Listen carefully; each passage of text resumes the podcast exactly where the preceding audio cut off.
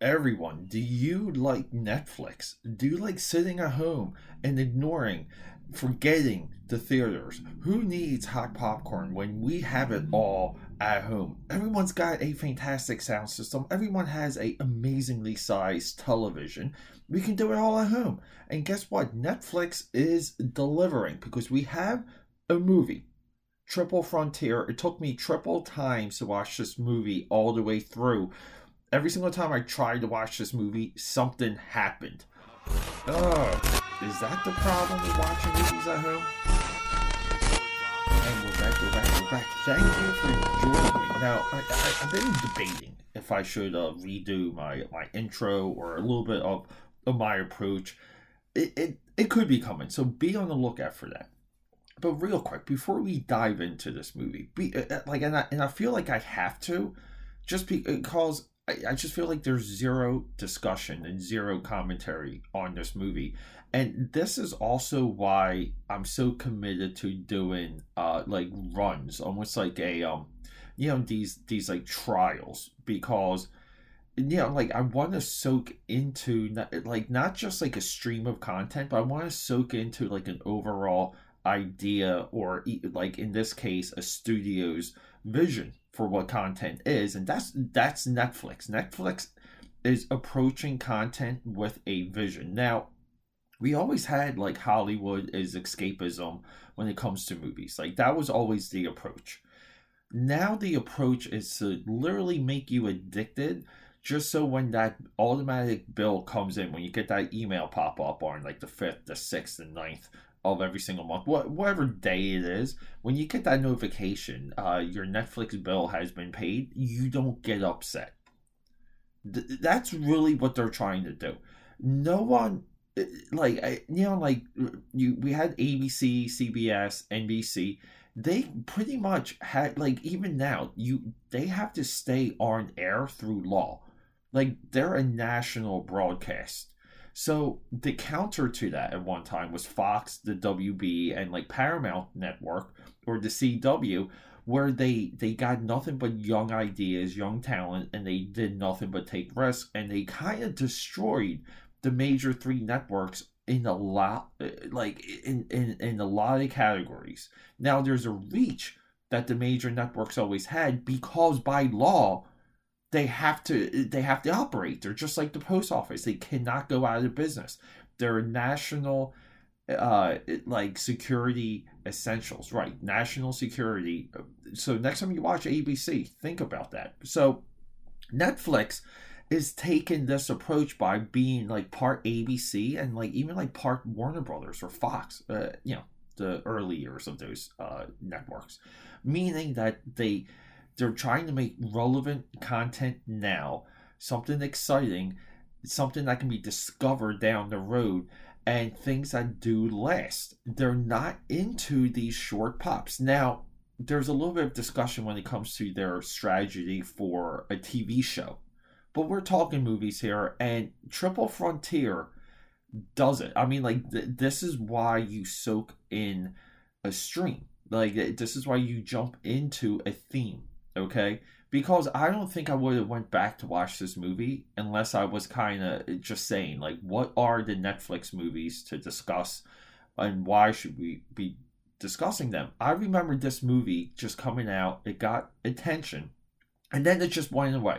Mostly got attention because of ben affleck. Ben affleck is coming off of his warner brothers batman uh, debac- uh, debacle which he really should have written and directed and starred in his version of we'll just call it the the Zack Snyder Batman.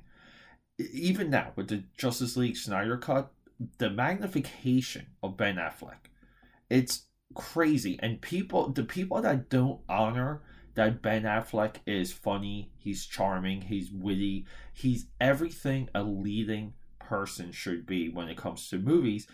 He doesn't have like this like these chiseled hard looks okay? Like like like Char- charlie hunnam who's who's also in this movie. Um right? Like it doesn't. But this movie's stacked. And it has ben affleck. And ben affleck plays a character against his type. Now We have Oscar Isaacson, who somewhat plays a character to his type. We have Pedro Pascal, who is now becoming a character actor. He's becoming the next big character actor. Jared Hudlin, playing on type. Type. So everyone plays on type, but we have a stack cast, and we have. Here's the thing.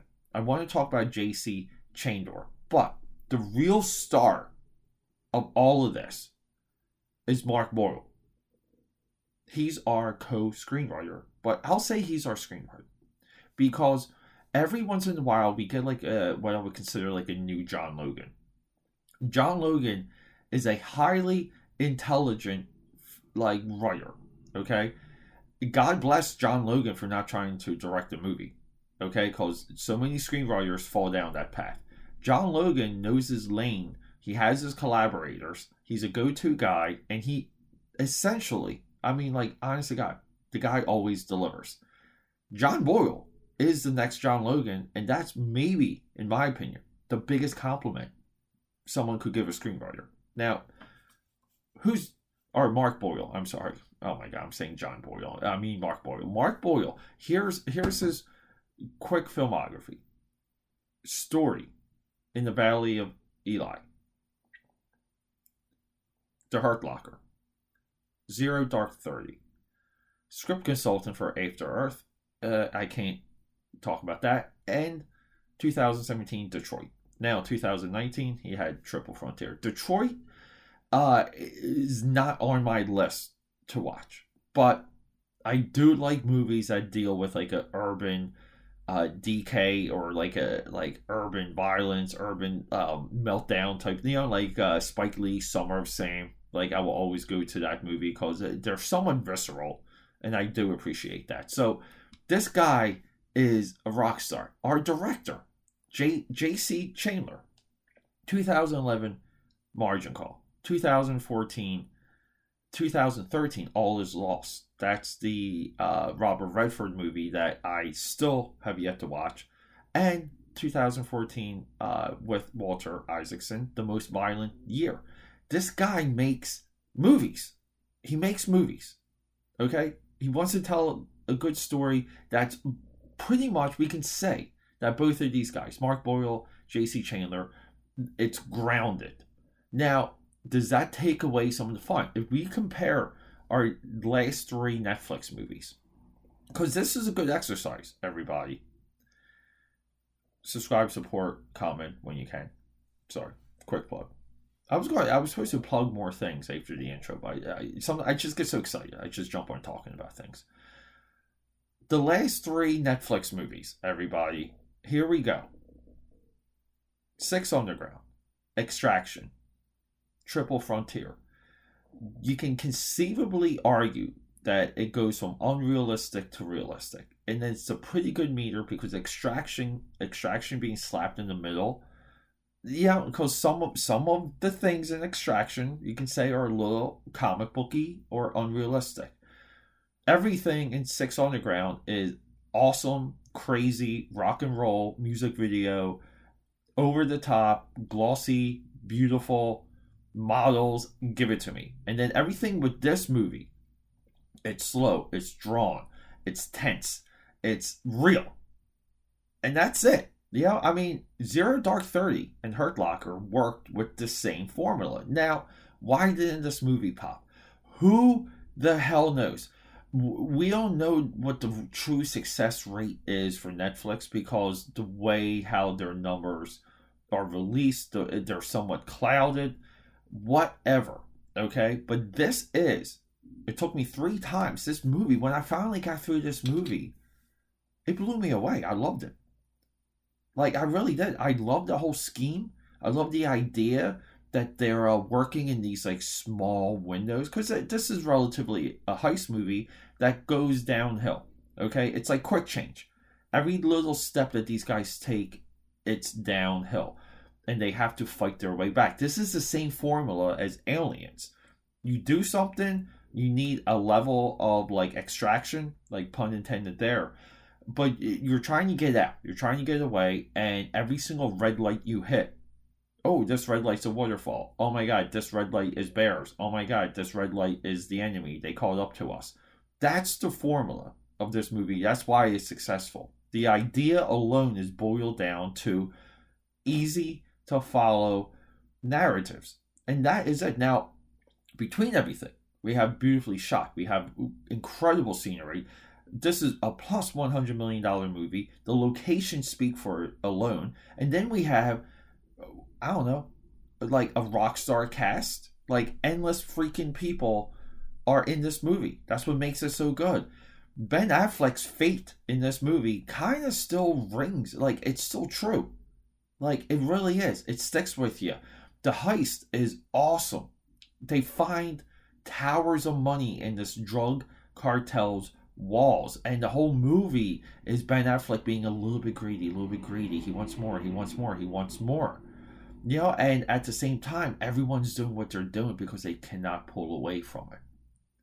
It's cool, people. I mean, if you dig The Treasure of Sierra Madre, this is it.